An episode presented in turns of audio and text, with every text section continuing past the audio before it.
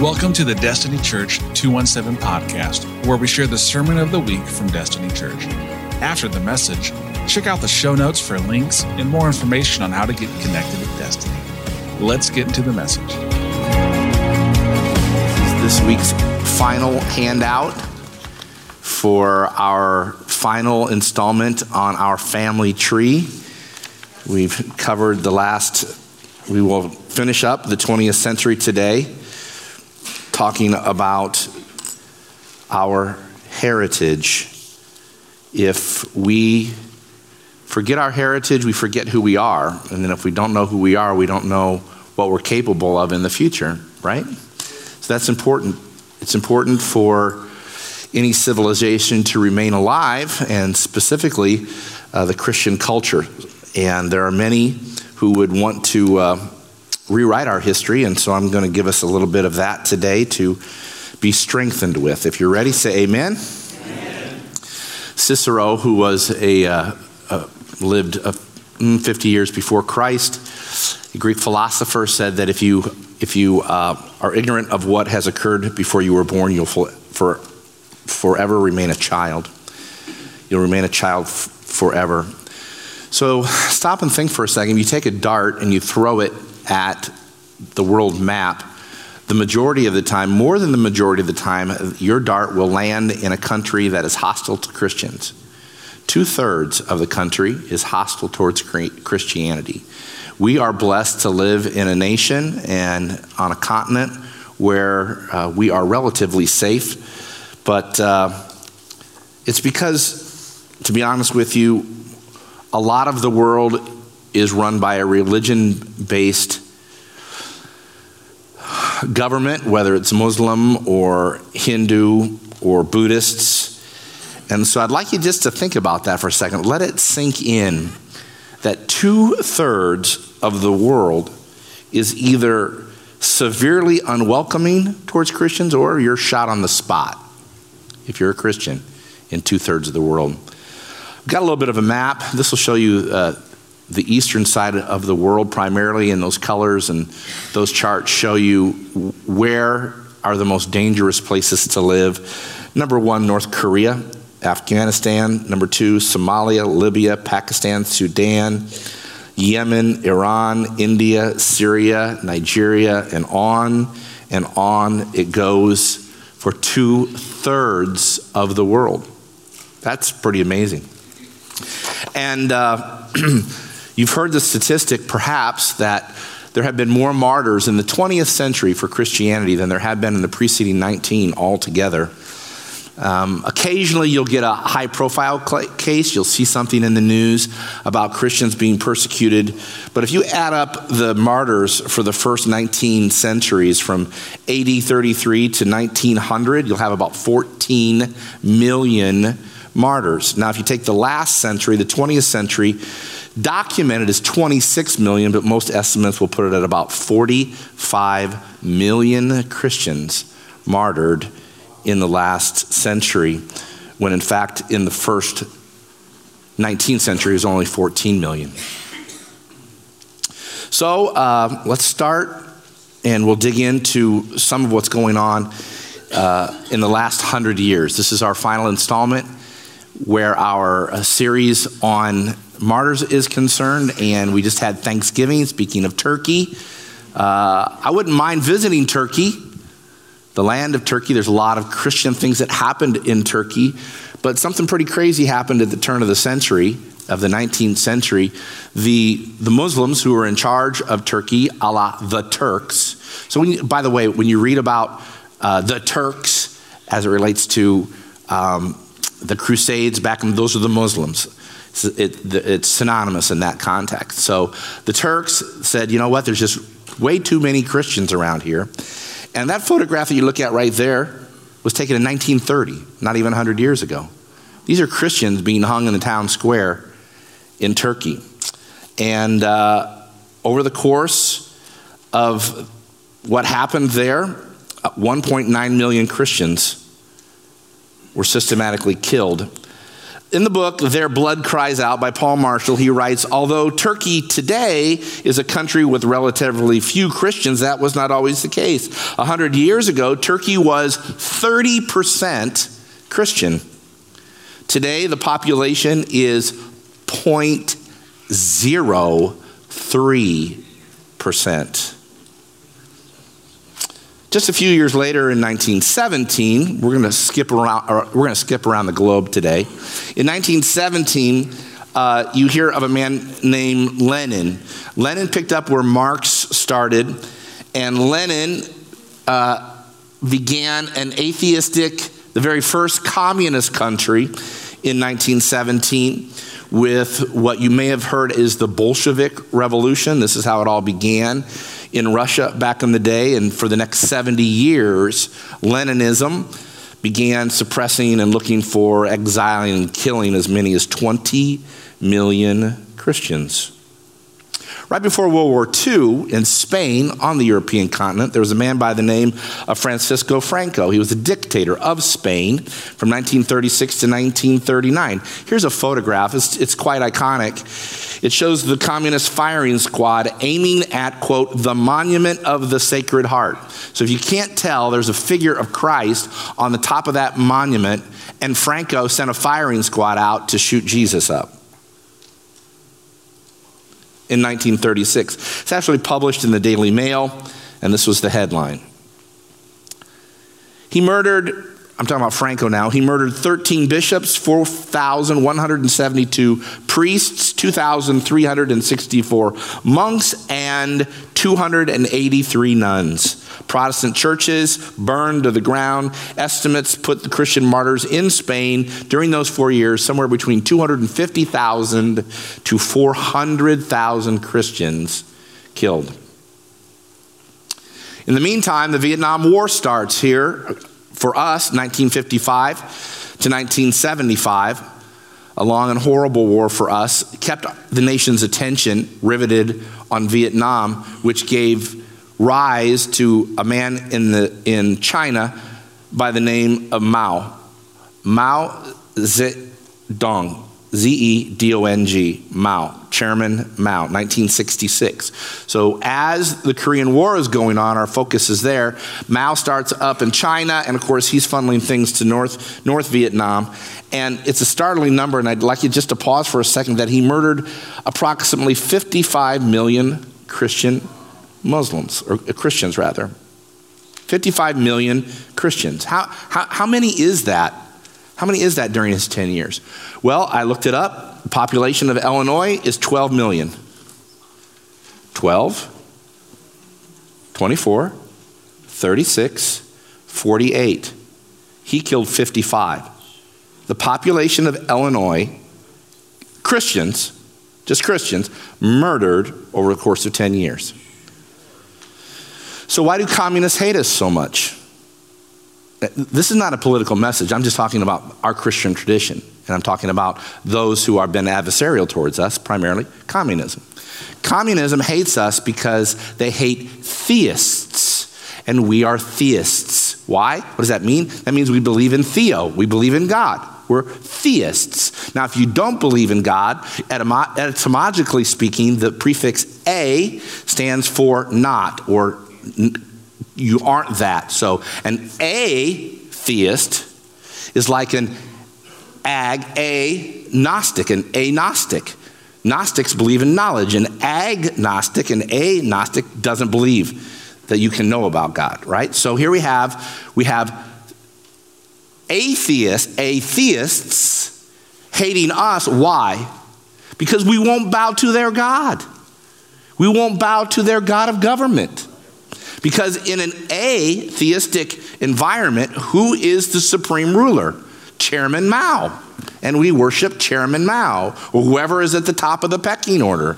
Caesar back in the day. Well, incidentally, of course, the Romans didn't necessarily mind uh, other gods, they just had to make sure Caesar was at the top of the list, right? So, their false god of religion that we will not bow to um, makes them hate us and persecute us and want to rewrite our history, to be quite honest with you. So, as Mao, Chairman Mao, was murdering 55 million Christians in China, this is getting uh, closer to my memorable ages in the 70s. Anybody remember a, a man by the name of Idi Amin? Idi Amin. Idi Amin began his Holocaust in the African nation of Uganda from 1971 to 1979. Idi Amin was the self appointed dictator. What a, what, what a position, right? Self appointed dictator of Uganda. And in his coup in 1971, he wanted, he was a Muslim, and he wanted Uganda, which, by the way, is right next to Kenya. And I preached just a few miles from there uh, when I was in Kenya on the northern border up by Mount Eldon, E L D O N, uh, one of the highest, I think it's 14,000 feet. Regardless, this is what Idi Amin did. He wanted to turn his country. By, by the way, he was being backed by uh, Saudi Arabia and Libya. Surprise, surprise, right? He was being funded because he didn't have any money. And uh, incidentally, there are, there are Muslim villages in Africa today that are sustained by Muslim dollars because they want the village to be converted to, to Islam, and so they give a cow. If you will convert to Islam, we'll give you a cow. And so the whole village converts to, to Islam. Okay, back to topic. Idi Amin wanted to turn his country to, into a Muslim run state, but he had a problem. it was full of Christians. So he had to kill 300,000 Christians in five years, which he did. Now, my high school years, 1976 to 1980, a man came to power. His name was Pol Pot. Pol Pot was the dictator of Cambodia. Have you ever heard of the killing fields? This is the man that ran them.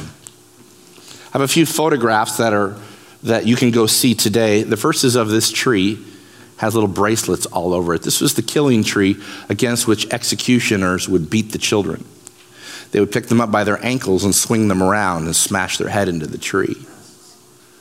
The communists did this. Pol Pot did that to our children. Why? They didn't do anything wrong. They were Christians. The mass graves that are there, a la the, the killing fields, here's just one of hundreds of monuments around the country. 86 mass graves here at this particular location with almost 9,000 victims. So they dig a hole. You, as the Christian, you would dig your own grave, big, big, dig a big, big hole, the hundred of you would, and then they would line you up, and then they would just execute you, shoot you in the back of the head, and you'd fall into the hole. Next slide. This is what the, the, the holes would look like today dig holes. And then they found out the bullets were too expensive. So they got you down on your knees, you crossed your ankles in the back, and then they just took a baseball bat and clubbed you at the base of your head, snapped your neck, and then you would fall into the hole. Why? Because you were a Christian. Because you were a Christian. You didn't do anything wrong. You said Jesus was Lord, not Pol Pot.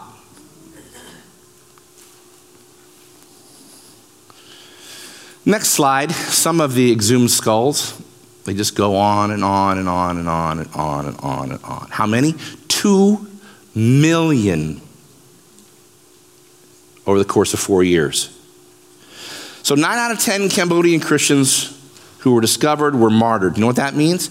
In this room today, if there's 200 of you, that means the two of you would survive. Everyone else would be executed. One, you stood, you stood a one in 10 chance One in 10 chance to survive. Untold millions have died because of Islam. Islam hates Christianity. I'm not here to unpack that entire suitcase, and I'm willing to say the things that I do today because they're truth. That Islam is a false religion. It was invented in 610. 610 years after Christ, Islam was invented. In Sudan, you see a photograph there which is 97% Muslim. 1.3 Christians have been killed, and a lot of them by execution because of Islamic law. Islamic law is the same as saying Sharia. Those terms are interchangeable. So you say Islamic law, you're saying Sharia law. It actually prescribes the death penalty for anyone who becomes a Christian. The Quran, which I will quote, chapter 4, verse 89 says, Seize them and kill them wherever you find them. Speaking of you and me. Dateline Yambio, Sudan. Marauding bands of Muslims have crucified seven Christians in a village in Sudan. One of the men was tied to a tree and mutilated, while six other victims were nailed to pieces of wood, fastened to the ground, and then killed. Villagers who found their bodies said it was a grotesque crucifixion scene. A local pastor says, quote, It is hard to take in the fact that we are so exposed to such a risk, he said. The attackers, the attackers clearly wanted to kill the people because they knew they were Christians. This year, in June, excuse me, January uh, 22nd, in South Sudan. Islamic raiders killed 28 Christians in South Sudan. Islamic extremists killed and raided Christian community in Yia uh, Pabul in South Sudan, killing at least 28 residents and torching 57 houses. That's what this fine print at the bottom says. 57 houses torched. Why? Because you're a Christian, because you love Jesus in the Sudan. Article after article, another one where 17 young people were captured in their early 20s. One of the captives was tied to the tree nearby, executed, while the 16 other youths from the group are still missing. That's this year. I know it doesn't make the news, you know. This is your family. This is my family. These are my brothers, my sisters. Now go to North Korea. You've seen perhaps a photo that looks like this. The black area where the word north is, that's land, that's a landmass called North Korea. That's how backward and dark it is from a satellite photograph. The bottom is South Korea, Seoul being the brightest spot, but North Korea, it's a very, very dark place. Christians, including children as young as three, are sent to prison camps. Three year olds. Currently, there's 70,000 Christians being held in prison camps. And according to Asian News, every Catholic priest in North Korea was executed. Public execution just in June.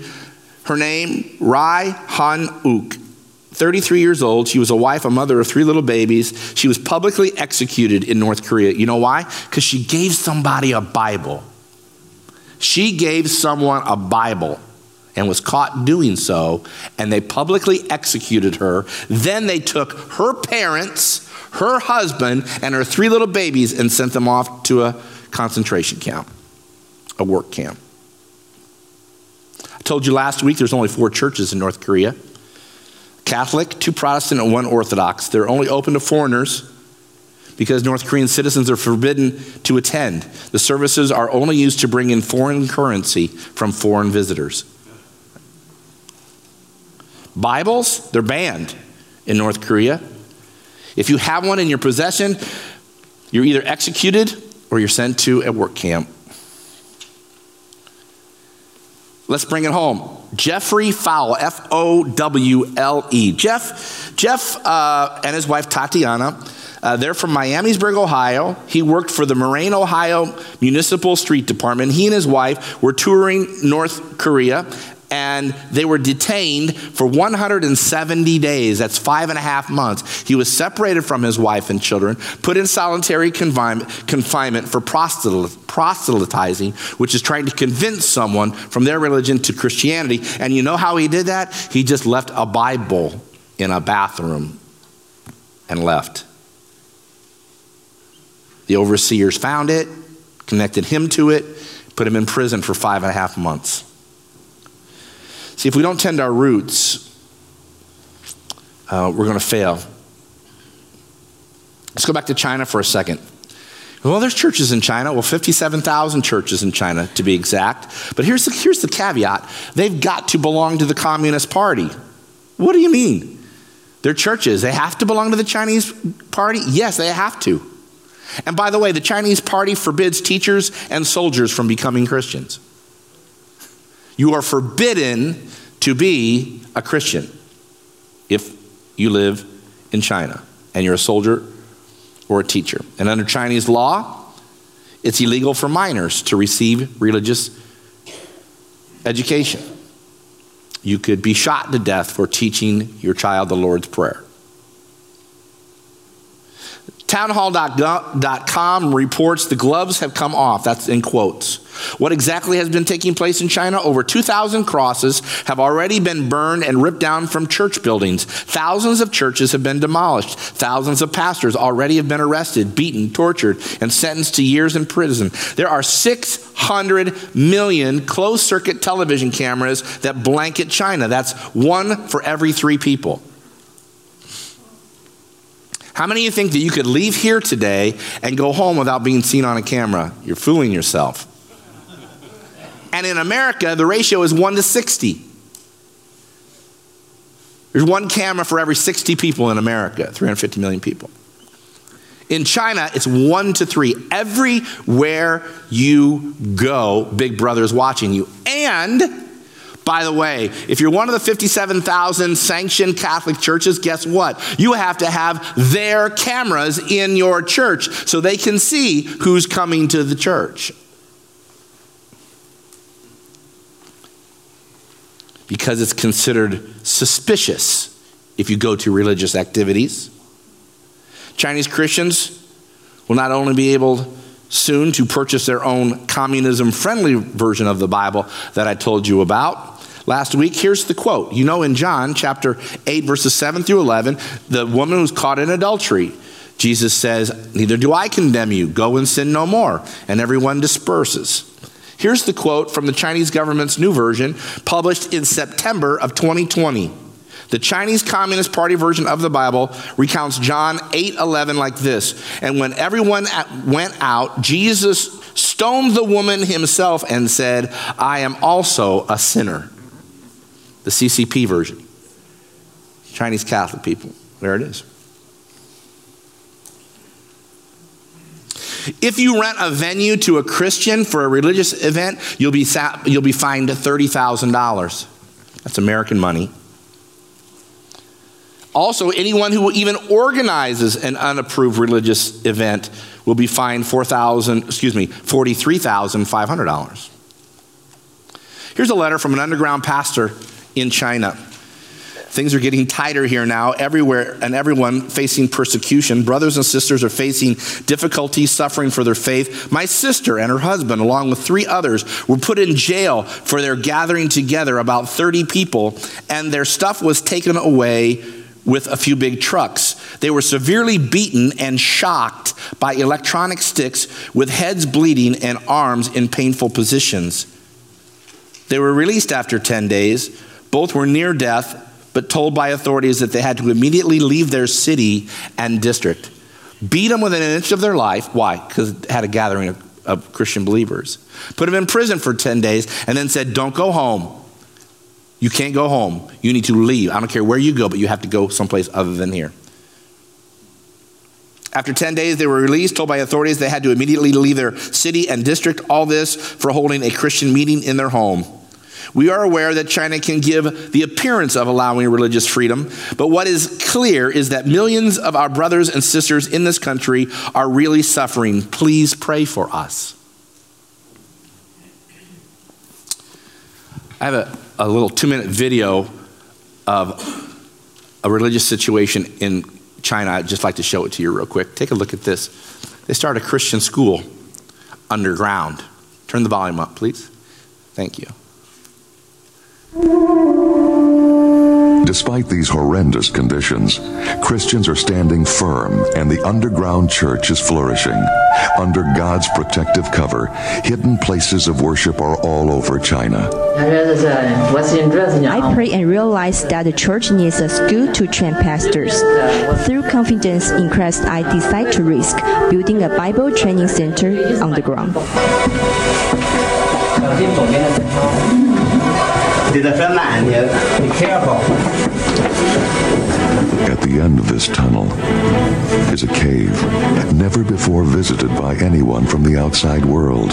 It lies approximately 30 feet underground, dug entirely by hand.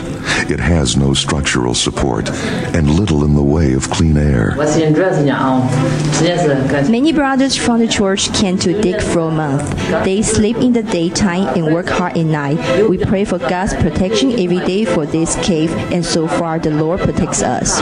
By the grace of God, it has served as a seminary for more than 20 years. It has never been discovered.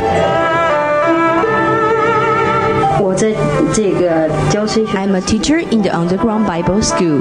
During the year, I only see the sun and the sky for six days when we have a break from the training. Every six months, we teach 80 to 100 students. The training is intensive, every day from 5:30 a.m. to 10 p.m. non-stop.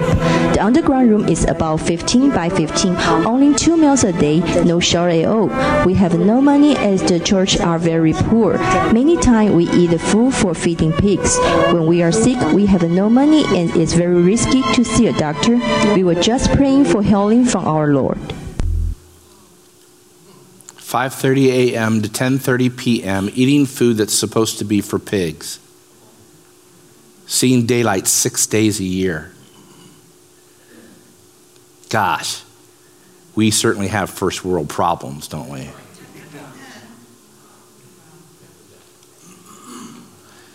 Dietrich Bonhoeffer was a 39 year old Lutheran pastor. He was hung to death on April 10, 1945, by the Nazis in Flossenburg concentration camp. With no witnesses being called, no records being presented, no proceedings, or even an opportunity to, for, to, for, for defense, Bonhoeffer was stripped of his clothing, led naked at dawn to his execution yard where he was hung to death. A fellow prisoner doc- and doctor, friend of Bonhoeffer's, writes this. I saw Pastor Bonhoeffer kneeling on the floor, praying fervently to God. I was most deeply moved by the way this lovable man prayed, so devout, so certain that God would hear his prayer. At the place of his execution, he again said a short prayer and then climbed the steps to the top of his gallows. Brave, composed, he was then hung. His death ensured after a few seconds. In almost 50 years that I have worked as a doctor, I have never seen a man die so entirely submissive to the will of God. Jim Elliot died January 8th, 1956. He was an American Christian who graduated from Wheaton College just up the road. Him and five other gentlemen went to evangelize the Huaorani people of Ecuador. They eventually took his life, martyred for the cause of Christ. In his journal, he wrote, He is no fool who gains what he cannot keep, who gives what he cannot keep to gain that which he cannot lose. He is no fool who gives what he cannot keep to gain that which we cannot lose. In India today, recent newspaper attacks, uh, articles about Christians being attacked during worship, killing 91 Christians, wounding 18,000 others, 60,000 Christians driven from their homes. Recently, 100 churches set afire, attacked. 4,000 acts of violence against Christians. Today, in India, the Christian Council reports a 20% increase of attacks on Christians, reported 40% rise in violence against Christians, and found that the killing of Christians has increased 100% in India. Now, on to the 21 Egyptian Christians who were martyred in February of 2015. You've seen their photo that looks like this so many things I could show you that you probably watch in the movies, but you'd be revolted to see in church for some sort of paradoxical reason. Opted not to show you what happened that day. Instead, I want to show you the wives of some of these martyrs, what they had to say, and how proud they were that their husbands got to die for the cause of Christ. Let's watch this. You got to read fast.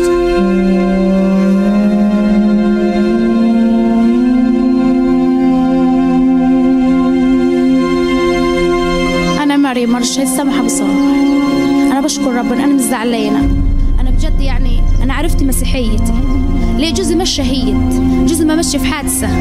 أشكر ربنا وربنا يخلي لي بنتي ويحافظ عليه وأشكر ربنا لأنه فعلا ده أنا من ساعة ما خدته هو بيحكي لي عن ربنا بيحكي لي عن المعجزات بيحكي لي عن كل حاجة. فأنا جربت منه وحبيته هو الفراق صعب فعلا وهيفضل صعب لغايه اخر فم لكن أنا مش زعلان. إحنا بنفتخر بمسيحيتنا أصلا الحاجة دي بتخلي كل واحد مسيحي يفتخر بمسيحيته. هو السيد المسيح الصلب واتجلد وتعذب وشاف مرار الدنيا عشان إحنا إحنا مش هنستاهل ربعه. مش هنستاهل نقطة من, من الدم اللي نزل منه. لا طبعا لازم نستاهل. لازم نستحمل. دي مسؤوليتنا. مسؤوليتنا إن إحنا كمسيحيين نقف بإيمان قوي. نقف بإيمان قوي. ويا ريت إحنا نموت مدتهم اللي مش موت أصلا. ده مش موت ده استشهاد. ده استشهاد. قعدوا 15 يوم متعذبين.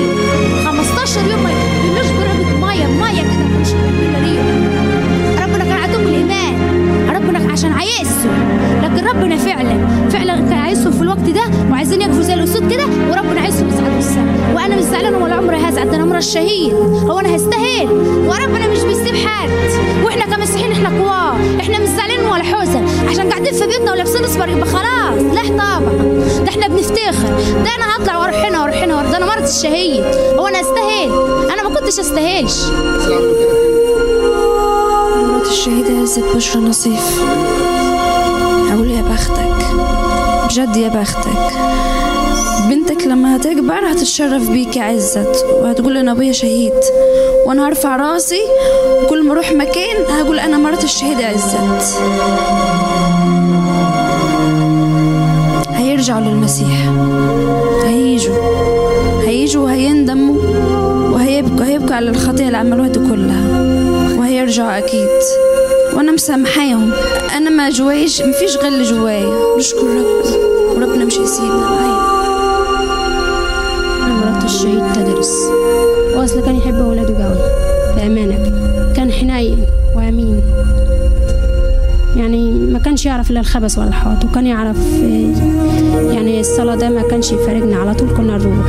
يقول له صلينا واذكرنا في صلواتك يا شفيع يا عظيم. الله يسامحهم الله يسامحهم. وينور بصيرتهم يا ربنا ويعدلهم للطريق الصالح.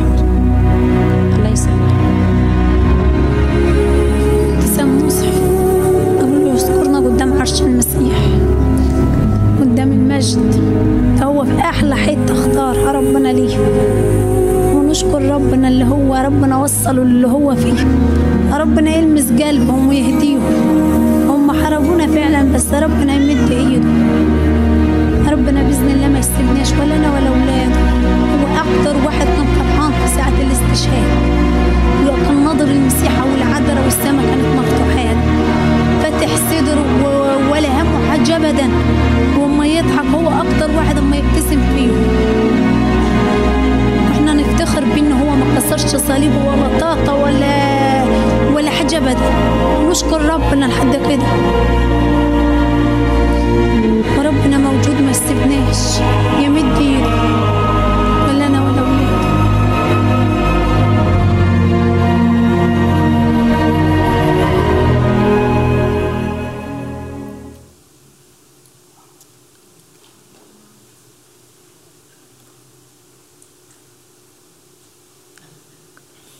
forgive them that killed my husband.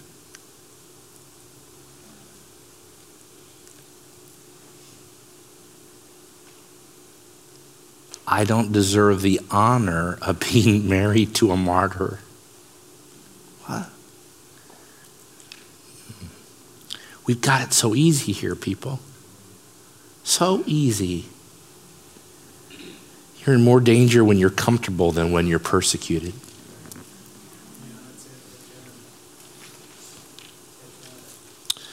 So, how do we respond? I guess is the question of the day. Ephesians 5 says, Wake up, O sleeper, arise from the dead. He's saying, Hey, let me get your attention here for a second. Be very careful then how you live, not as unwise, but as wise, making the most of every opportunity because the days are evil. The days are evil. Therefore, do not be fool. Don't be foolish, but understand what the Lord's will is. The theme for this series, for us today and for our lives, in the end, will be that obedience to Jesus will cost you. If it's not costing you, are you really a Christian? Martyrdom, well, that's a gift you give once. A lot of people say, Oh, Jesus, I will die for you, when in fact, Jesus actually wants you to live for him. Could it be, it might be a smidgen harder to live for him than die for him? Just take me out. Just take me out. Boom. I don't have any more temptation. I don't have any more trials. I have no more deficits. I have no persecution. Isn't it actually every day yeah, here's the, here's the reality. The fact, the fact is we have a responsibility. Number one, to pray for our persecuted brothers and sisters. Why? 1 Corinthians 12 26 says, if one part suffers, they all suffer. I think I broke my tailbone roller skating two weeks ago. My entire body has been suffering because of that little bone at the base of my spine. I mean, I'm in pain standing here in front of you right now sitting down. I'm, I'm, I'm, I'm a little bit embarrassed. Not, I'm, you know, old people do stuff like this. I had to go to the, the I had to go to the pharmacy and buy one of those rubber rings to sit on. Isn't that what old people do? Yeah, that's what old people do. Why? Because I was foolish enough to strap roller skates to the bottom of my feet. The point is that when one part of the body suffers, the entire body suffers. And if you don't hear this, you don't see this, you don't sense this, you don't know the pain that the body is having other, in the other two thirds of the world. So, this is not a doom and gloom message. This is a call to action for you to suck it up, buttercup. Right? We got first world problems.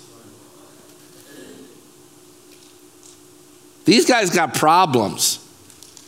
So we pray, and then we actually live for Jesus. The fact is that you will sacrifice. And here's only two ways to do it. A, you'll be a martyr, or B, according to Romans 12:1, you'll make your life a living sacrifice. You are destined to be a sacrifice. They will martyr you, they will kill you for your faith, or you will kill yourself daily.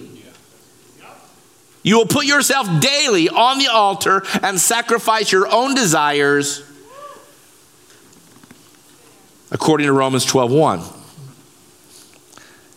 I really don't want to meet the Savior who gave me everything.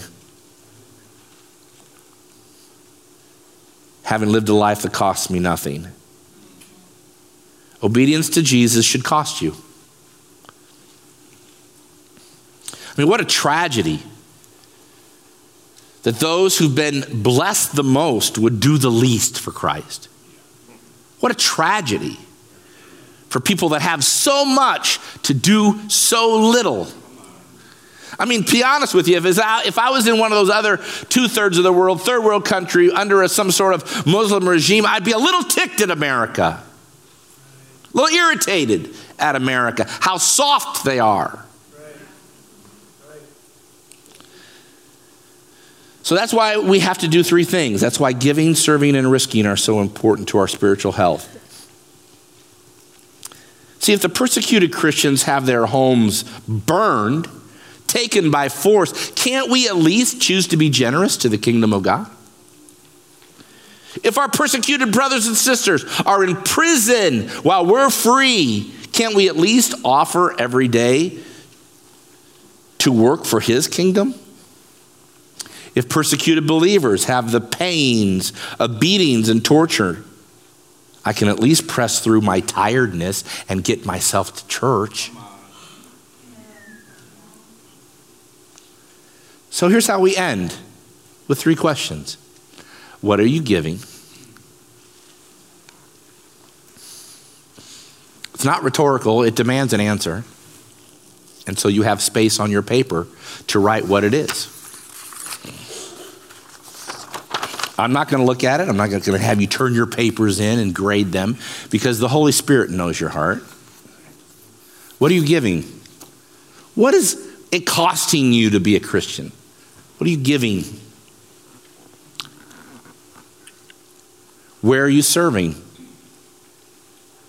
Where are you serving the church?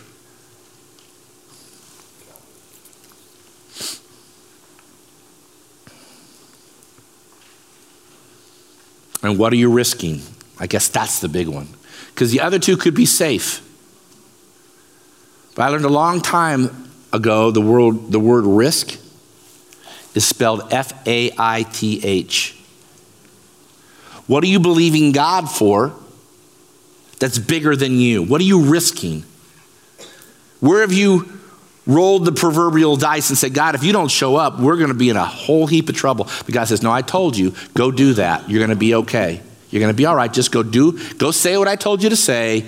Go be what I told you to be. Go give what I told you to give. Go serve what I told you to. And if it all starts to fall apart, you, you, you rest in the knowledge that God sent you to Pharaoh. And it may take 10 trips and some pestilence but didn't he give you everything anyway? In fact, didn't he risk it all anyway for you? He risked it all. He came from heaven to earth to show you the way. To do what? To show you the way of what? Of how to give, how to serve, and how to live a life of faith. What are you risking?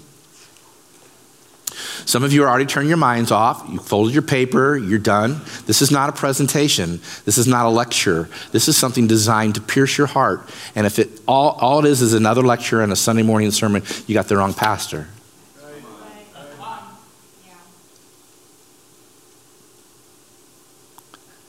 What I've done for the last three weeks, National Day of Prayer for the Martyrs of the World was the first Sunday in November.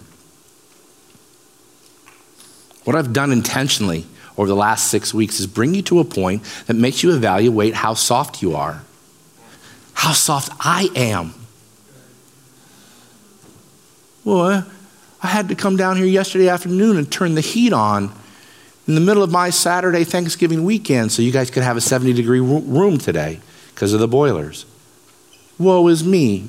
There ought to be a better and a more highly efficient way to heat that building than those boilers. Boo hoo hoo, Eric. You had to take an hour out of your life, drive down here, turn the, open all the doors, and turn the fans on, turn the boiler on, so you all could be comfortable.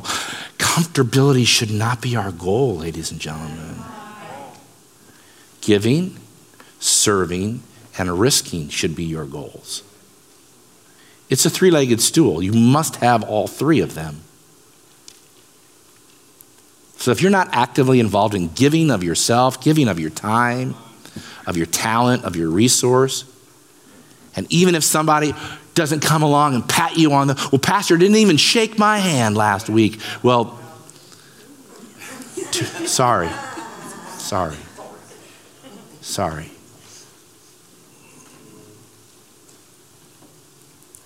What are you serving? Where are you serving? Without thanks. Well, they didn't write me a thank you card. They didn't say thank you to me. Don't they see that I do that every single week? I'm back there and I'm doing that. And da, da, da. That's not the attitude I want. If y'all never said thank you to me, I'd be okay. I really want to believe in my heart of hearts, I'd be okay.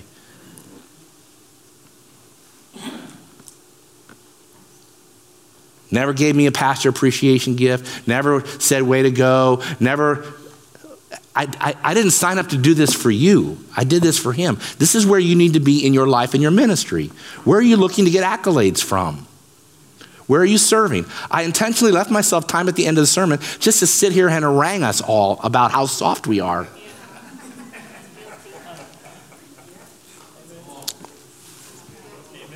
Guilty. Guilty. Yeah? It, it, any recovering addicts, first step, admit it? Huh? First step, admit it? Yeah, guilty. That's me. and risking. Oh, man. The, the things you will regret at the end of, the end of your life are the things that you did not attempt to do. Not the things you attempted to do and failed, but the things you will regret at the end of your life are the things that you never, you said, ah, man, and then you decided you just weren't going to do it. it. Wasn't worth the risk. Mm. He gave you all. If you already, here's the, here's, here, here's, here's the position I try to remind myself of often, is that is you're already dead. So if you count yourself already co crucified with Christ, then what can the world possibly do to you? What could they possibly, well, they're going to, well, they may torture you. They may beat you. They may fire you from your job. They may freeze your assets after all the money goes digital, which will happen during your lifetime. And then it's just a press of the button that says, no, I'm sorry, you can't buy that. Oh, I'm sorry, you can't give to that that church didn't sign the document that said that they'll marry homosexuals. So we don't allow government giving to that church. I'm sorry you can't buy that car. It guzzles too much gas. And they just flip little switches and tell you what you can and can't do. It's all, it's coming your way. You know. I know we don't like to be reminded about stuff like this because we don't like being in this kind of angst in our heart and our spirit. But this is the world we live in, right? This is where we live. And this is where Christianity can make a difference for you. You're sitting here today and you're not a Christian. You said, That does not sound very appealing, Pastor. I'm not here to make it sound appealing to you. I'm here to tell you the truth. And the truth is this that if you die without Christ on the throne of your heart, you will spend your eternity in hell, separated from everything you know that is good and right, holy, just, and pure. But you say, you know what? There is a God in heaven. I am not an accident. Just lay on your back like when you were eight years old and look up at the stars on a summer night. You're not an accident. God brought you into this world with a purpose and a design to do and to be something. And that is to be an act of goodness and kindness and a representative of his kingdom. You're an ambassador from a land that you don't, you, I, you don't belong here. I do not belong here. And if you want to run with the crowd that does belong here, your priorities are screwed up. You're trying to run with the wrong crowd. How about you run with the crowd that stands for righteousness, peace, and the joy of the Holy Spirit? I've shown thee, O man, what is good, and just what I require of thee. Do justly, love mercy, and walk in humility. That's not the, that's not the chorus you hear from the, from the telescreen every night. The God of this age, where every chair in your front room is pointed at it in homage. We've got to shake ourselves, church. Capital C, body of Christ in America today. To throw a dart at some place and go live there, you, you know how blessed you are just because you, you live in this country? How blessed we are. Just be able to, to walk 300 feet to our car and drive wherever we want without having to show our papers. And what do we do with that? Is we become comfortable, and you're so much more in danger when you're comfortable than when you're persecuted. I'm here just to remind you it's on the horizon and it's coming, and you must be prepared. To be forewarned is to be forearmed. Know who you are in Christ. There is a, there is a culture of death out there that just wants to devour babies, kill babies, and think that's okay that want to continue to keep you on the nipple of government because if you keep drinking the breast milk of the government, you can never wean yourself off of what it is that they gave you.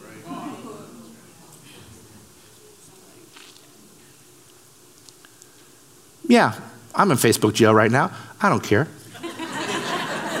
90 days. They gave me 90 days. I got a television program and I can speak to thousands of people. Until they take this off the air, well, I don't know. We must be speakers of truth, ladies and gentlemen. So stand with me. My time has expired. And I leave you with three words. They're on the screen giving, serving, and risking. Would you please do yourself a favor? Do me a favor, do your wife, do your children a favor, and ask each of them those three questions. Maybe devotions before you go to bed tonight, you go in the kids' room. Hey, kids, we really love Jesus, don't we? Yeah. Well, what are we, what are we doing to give to Him? How do we give to Him better? How do we serve Him better? Are we actively stepping out in faith in our life? Are we risking something for the cause of Christ? That's what I hope. And so many of you, you're there. But in general, all of us, no matter where we are on the spectrum, need to be encouraged today to say, you know what? We got it pretty easy here. We got it pretty darn easy here. So, Father, right now we pray for those living in places in the world where it's very hard. Our brothers and sisters have no money, have no food, have no home. Their children separated in a work camp somewhere, unable to read the Bible, even talk about Jesus or to gather in your name. We lift them up and we pray that you would give them strength and encouragement. Even let them know, Father, that right now we're praying for them. We lift up the persecuted church around the earth and pray, God, that your grace would be there to strengthen them in their moment of tribulation, great tribulation and torture, perhaps, that you would give them strength not to deny your name. For those of us here, Lord, living with our first world problems, we repent of being so petty at times. We ask that you would give us clarity today about how it is that we're giving, how it is that we're serving, and how it is that we're living a life of faith for you. If you've never given your life to Jesus, this is the moment. See, I need that level of determination in my heart, in my life, to serve the King regardless of what comes my way. Question is not whether or not you will have the faith to endure the torture, but the faith to endure the daily dying. God, give us strength for that today. I raise my hand today, God, showing you in a very particular way I am I am needy. I have a deficit, God. I am way too soft. Help me to strengthen my determination for you, to be full of grace towards those who are far less fortunate. If you want to give your life to the Lord this morning, raise your hand with me. Father, we stand here today unashamed that if we, if we, we, if we can't do it here in this place, how could we ever do it any other place? in this most secure place, in this sanctuary, we lift our hand and say, Yes, I will love you. I will serve you. I will always honor you in your word. And I'll most likely fail at it on occasion. But I trust in your forgiveness and I accept your forgiveness. And today I choose to live as a Christian in this nation, giving, serving, and going, risking it all for your glory. And now may each of us, as we leave this place today in the spirit of giving thanks, heading into a holiday where we celebrate the incarnation, where heaven came to earth, may we be mindful of all the blessings that we have. And we ask it in the name of the Father, and the Son, and the Holy Spirit.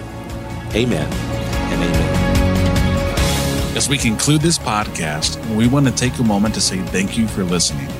If you enjoyed this message, please consider subscribing to receive our weekly podcast on your device. Check out the show notes for links to our website, more information about this message, or to support our ministry. You've been listening to the Destiny Church 217 podcast, your place for real, relevant relationship.